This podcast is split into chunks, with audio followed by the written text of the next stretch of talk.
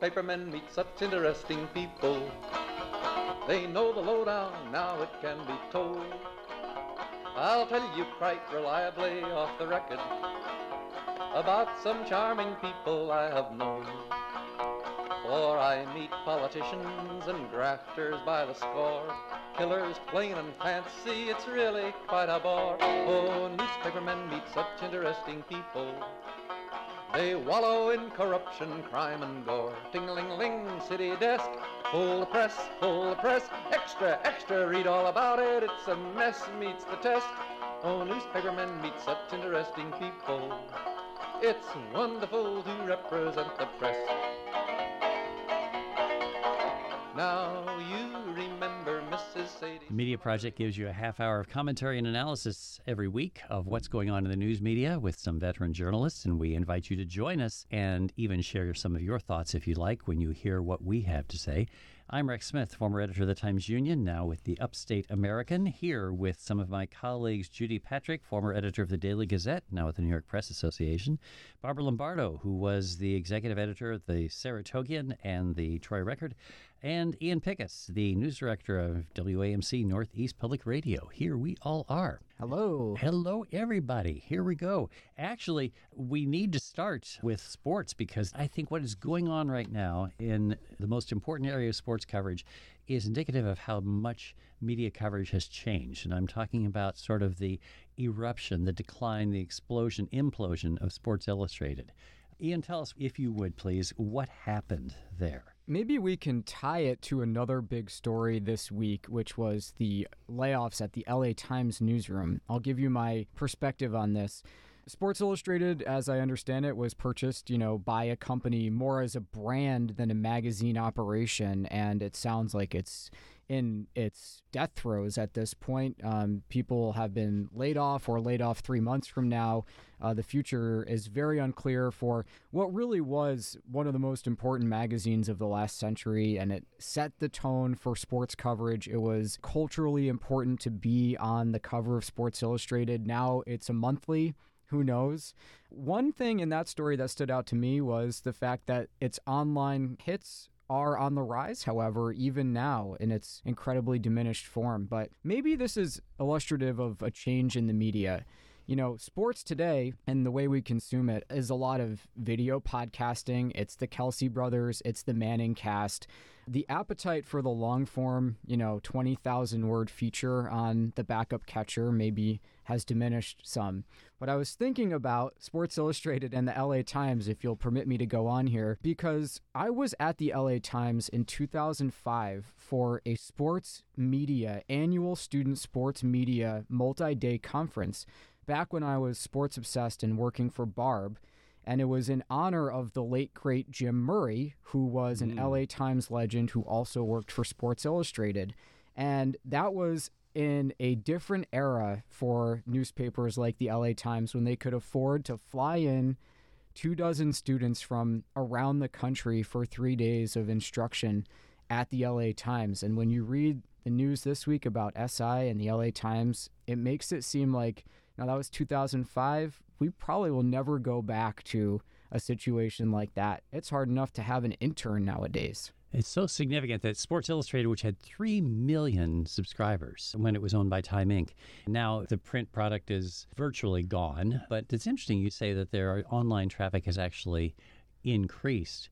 But one of the things that is coming out of it, I think, which are when you talk about the podcast world, there is now talk about how much of sports coverage is actually owned and operated by the teams themselves, and how people turn to that, totally eliminating the opportunity for objectivity, right? For fairness. Exactly. And what you're losing with Sports Illustrated's diminishment is those great long form pieces that showed how wonderful sports writing can be. I'm not into sports, but I loved reading Sports Illustrated stories because they wove a tale so expertly. They explained what was happening from track and field to baseball to football to uh, minor sports. Maybe it speaks to the fact that we're not reading as much as we used to the Los Angeles Times, they were one of my go to major dailies. That's one of the sites I would visit because they had a different perspective and losing what they lost a, a, third or a quarter of their newsroom we're losing that perspective. It was different than the washington post. It was different than the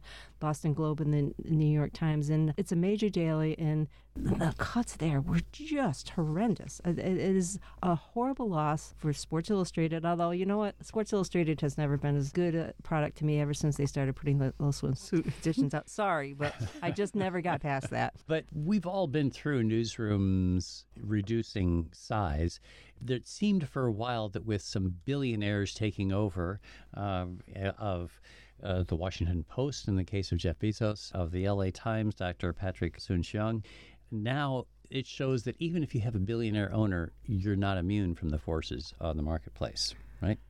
That's sadly true. And as far as Sports Illustrated, I used to enjoy reading Rick Reilly's column thought it was just really well written. I remember they'd have little features about up and coming stars in the sports world, young people, right? That and that was a big deal when if your local that, person was in the Faces in the yeah. Crowd, that was a story Faces on its own. Crowd. Right. That's what it was called. Yeah. But I think that maybe you mentioned it, Rex, that what's happening now is that so much of what people want to get from sports, they are getting from things that are provided by the teams themselves. And if they haven't figured out how to make money off of the stories that they would sell, I mean, how's the Athletic doing now? Right. They, well, the Athletic was bought up by the Times, and right. the Times it has replaced the coverage. Times sports yeah. section altogether, and that's that's paywalled.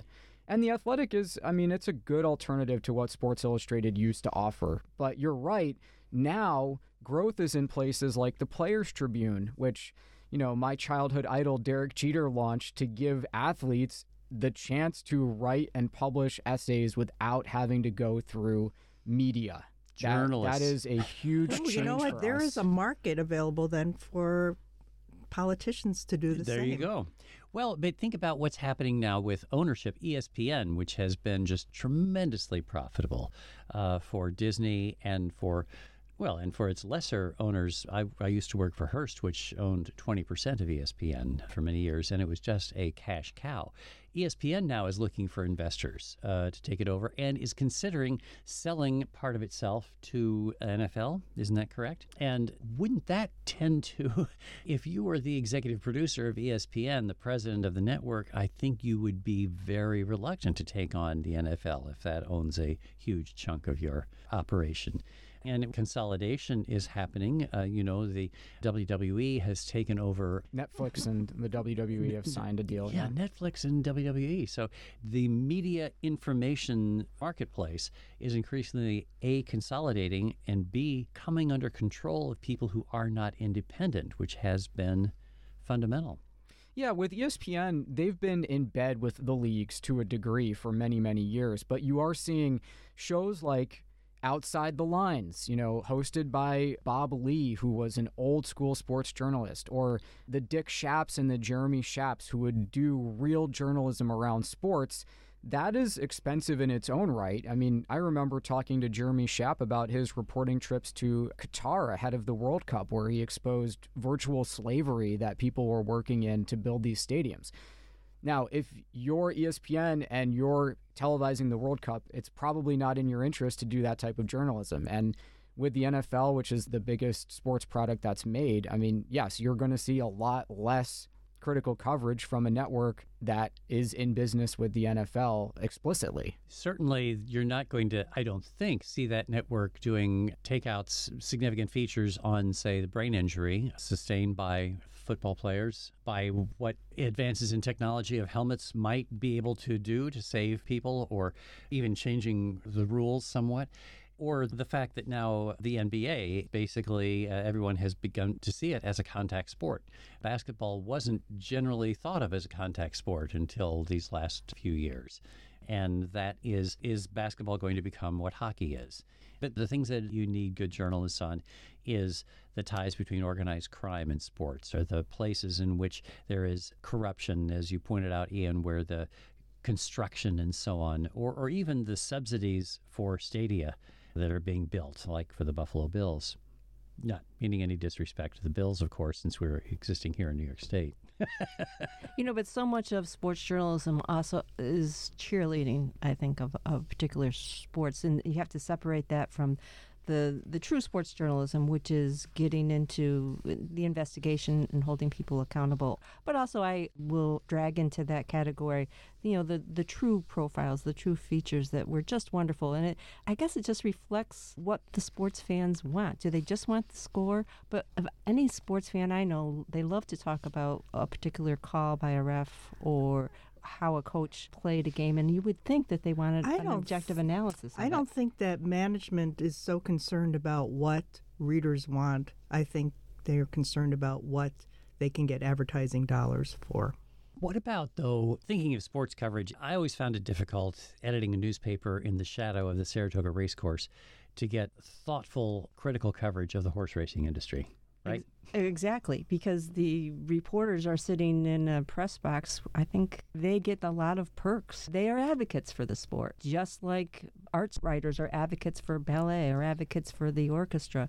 I mean, in some respects, people who cover government are advocates for democracy, I, I guess. But yeah, I agree with you about um, the coverage for horse racing could be fawning. Mm-hmm. The Times Union did, an, I thought, an incredible job with a series of stories about the problems with horse racing, the deaths of the horses, and the oversight of the industry, focusing on Well, with I- Saratoga as a hook to that. I that. can say that it came several years late, and since I was the editor during those several years, I can say with this with mea culpa because it was almost like a slap in the face required that coverage. Yeah, right? and did you find that this was and probably still is an issue with when you have people covering a beat, that they may not be the right people to cover all aspects of the elements of that beat. So if you're telling somebody to cover sports, they are going to be more of the game coverage and what the coaches had to say, strategies about the play, but they are not the people that are going to go into the budget issues and the doping issues. It's a different type of reporter. I mean, ideally, it should be both types. We like to talk about the political coverage. You're writing about the horse race, but you're not writing about the issues, and they almost feel part of it might be their level of ability, and part of it might be where they're coming from that they have been sucked into that they believe those experts the authority of the people that they're covering Well, how do you get someone if you are going to write a very critical story about the mayor? How do you get the mayor's chief of staff to talk to you the next morning once that story appears? I mean, this is actually a constant problem for reporters at all levels. Keeping the stories going when you have to actually be tough and report what people on your beat don't really want to see. Well, haven't there been stories about cities where I think it was Buffalo, maybe the mayor wouldn't talk to the reporter for years and years because they a lot of stories like uh, that. especially in Utica as well. That happened quite frequently. But that is one of the tricks of the trade. You have to establish yourself as being fair minded. And over the years, I've found that reporters who are tough and do the tough stories tend to get the tips, tend to get the, the callbacks more so than the, the reporters that just avoid the critical stories. It's just good guy reporters tend to finish last. We've talked about it on the show before, but the maxim is stab them in the heart and not the back, and they will have some respect for that, especially with respect to the racing industry, which is such an insular world. I remember being in the press box there one day when everyone would rather write about who, who won the feature race uh, that afternoon, and Governor Spitzer did a gaggle about the potential uh, change in ownership of the racing uh, industry in New York when when NYRA was under one of the many times it's been under a cloud, um, and the the reporters were the same people who were covering the industry and the result of the day. And you are absolutely right; that is a tricky thing to pull off. Yeah, it's a- a- and it always has been. And sometimes the targets of the reporting will take after the business as opposed to taking after the reporter. In our community, this was uh, when the Democratic machine in Albany uh, cracked down on the Times Union in the 1970s and uh, refused to uh, provide the tax break that the Times Union needed to expand its headquarters down in in downtown Albany and uh, Hearst decided to move the paper out to Colonie. uh, so there you go, Mayor Corning. It was interesting, but it was it was because they were upset about the coverage of such people as Bill Kennedy, who was then writing about urban issues for the Times Union, that uh, that kind of thing happened. That kind of coverage, though, is is not only uh, hard to do, but it's also expensive because it takes time. And again, we're coming back to the financial issues here. It's harder to make that happen when your staff has been decimated, as the LA Times, you say, has just lost 200 people from the newsroom. A remarkable impact there. Hmm. Well, these are tough times, actually. Uh, chaos, they say at the Los Angeles Times, because their top three editors have resigned, 200 layoffs. It's, it's really quite a lot of drama for what is the largest newsroom in the Western United States. And we'll kind of have to keep an eye on it because it is indicative of a lot of what's going on. It's the Media Project from Northeast Public Radio. I'm Rex Smith here with Judy Patrick, Barbara Lombardo, and Ian Pickus. And if you would like to share your thoughts on any of the issues we're talking about, media at WAMC.org is how you can send us email. I don't think we have any interesting emails today, but uh, you know we're always happy to hear from you. By the way, we have to talk about politics just because it's interesting, and I just love this story that um, Sean Hannity of Fox News, which is of course a mislabeled uh, operation. There's no news on is Fox. Is he still on the air? Yeah, oh, is he? um, the stock market, you know, hit a new high, uh, all-time high on the stock market. And Hannity used to make such a big deal out of this under the Trump administration. By golly, isn't Donald Trump terrific? He says, "Well, yeah, it's not such a big deal. You know, it can go down as quickly as it goes up. Uh, this is no, it has nothing to do with Joe Biden." So I just want to point this out to our listeners who may have some support for Fox News lingering in their minds. Folks, don't pay attention. It's not true. right. And the article mentions all the times when Sean Hannity said that this was an important issue. This was an important benchmark. It's just like the gas prices. Remember, anti-Biden people, or especially in the media, were were jumping on the fact that gas was maybe four dollars or five dollars a gallon. Now that it's come down, you don't hear that anymore. Um, you don't see the trips to the gasoline station where it's eight dollars a gallon. I think that it's selective coverage of events and the hypocrisy is never called out. And in this, in Sean Hannity's case, it needs to be. I remember in the Trump administration hearing a lot of analysis from people who play the game for a living saying, you as a president do not celebrate the stock market because it does go down inevitably, and then you have to wear that. So, yeah, I mean, if you if you look at the transcript in this story, it's it's dozens of times that Hannity was listing it as an accomplishment. So well, now it's a different person in the White House. Does, it doesn't count. Right. It does make me wonder about what we use, we in the normal people, mainstream media, how we reported it when, when Trump was shouting about how how great the stock market was doing under his tenure, and did we say that only eight percent of citizens have you know, how often did we also get sucked into reporting that as news, and that that gets into people's heads? It's easy stuff to report. It's like uh, reporting politics as sports. It's like reporting it as uh, who's winning, who's losing, who's up, uh, which is what we heard so much of in the aftermath of the New Hampshire primary, right? If I could quote Kai Ryssdal from Marketplace, heard on this station, the stock market is not the economy. Yeah, he does say that all the time. I love that. And Thank as you. a reader from Valley Falls can remind us, we don't really know how to report about the economy anyway. yeah. Uh, but yeah. I, I, I am concerned about you know now when the stock market does hit a high, you know how should that be reported correctly? Should we be saying now under President Biden it's been it, it's a it's a high, which is true, but that it's not because of the president. It's a very small factor about the economy. It doesn't affect pe- most people's lives.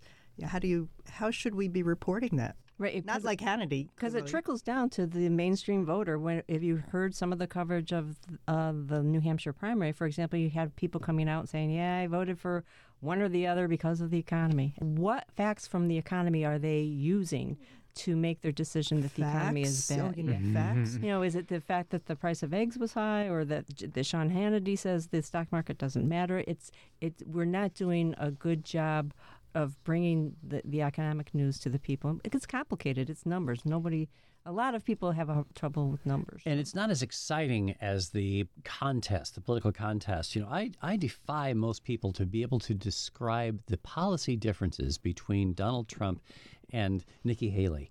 What do they, where do they stand differently from each other on the issues? Their personalities are certainly different. Maybe that's how voters make a decision. But typically, we don't focus our coverage on giving people the information about what a difference it would make as to who's in the White House. Uh, and that is simply, in fact, we we've gotten over this a little bit, but when Donald Trump first appeared on the scene politically as a presidential candidate, the the network executives thought it was just terrific because uh, he was going to be lively. I, I, mean, I'm looking at this quote from Les Moonves, who is the head of CBS News in 2015.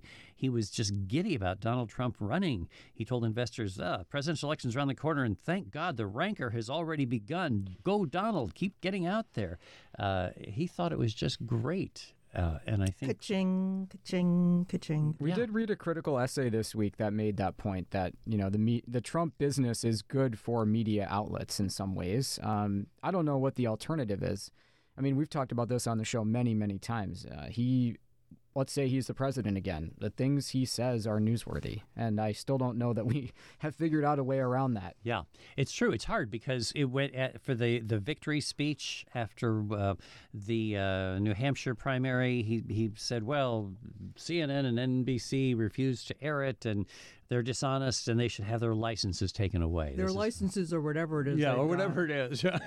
yeah so that there's that whole discussion about whether to take trump literally or seriously i do both and we may not have to worry about uh, how we would be reporting on him under a trump administration when they start closing stations and pressuring the owners to put things on or to not put certain things on You know, the argument's being made that people should be required to listen from start to finish t- to a Trump speech. And not just have the media take out, you know, the wild and crazy things or the stumbles he makes. If they listen to the whole thing from start to finish, they would get a far better sense of his capacity to handle the stresses of, of presidency. don't care. They don't care. And they and nothing personal.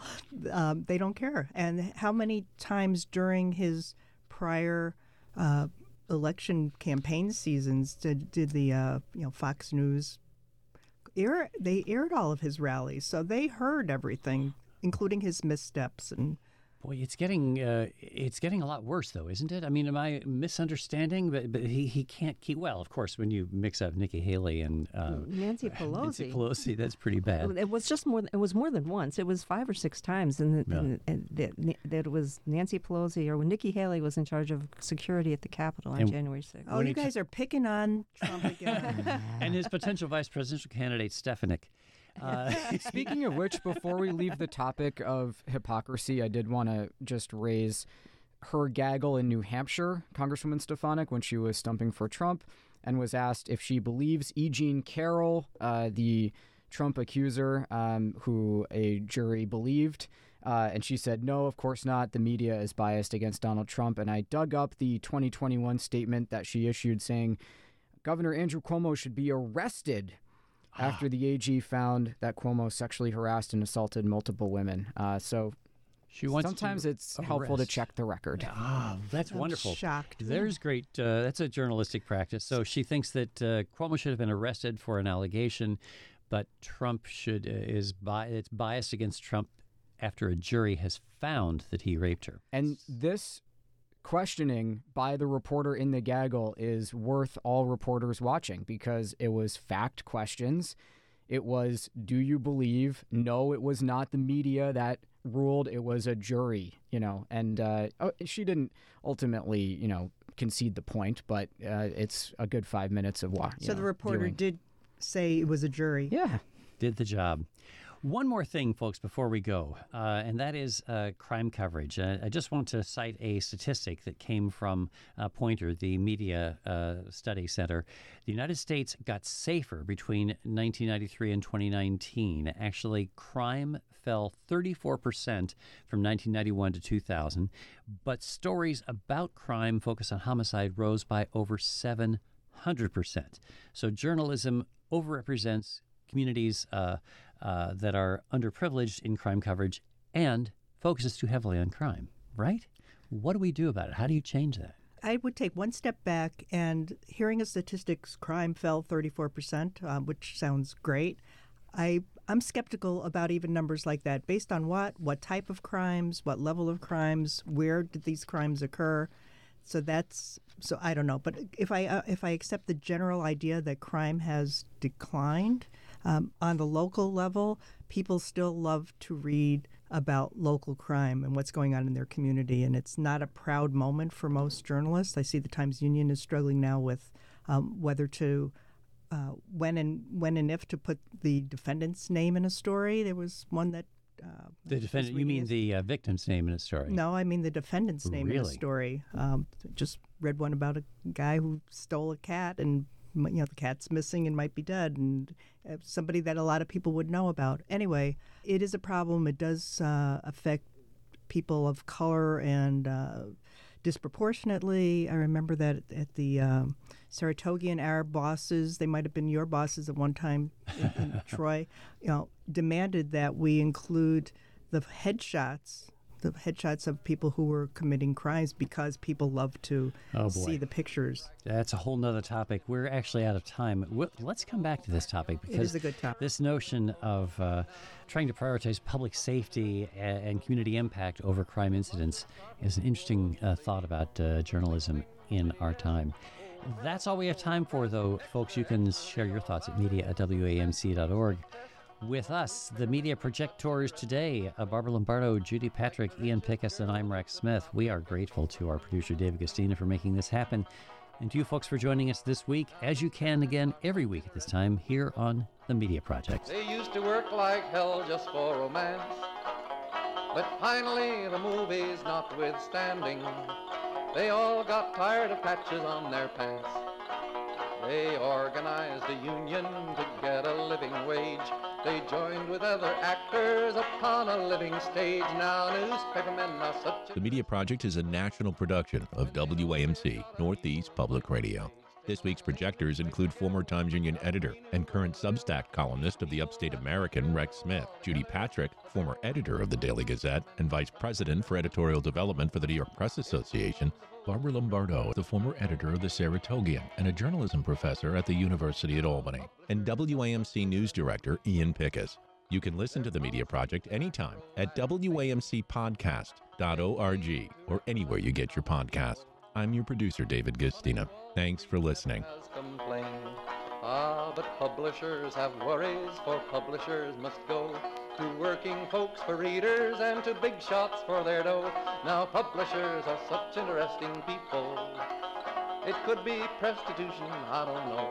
Ting-a-ling-a-ling, circulation, ting-a-ling-a-ling, advertising, get those readers, get that payoff. What a headache, what a mess.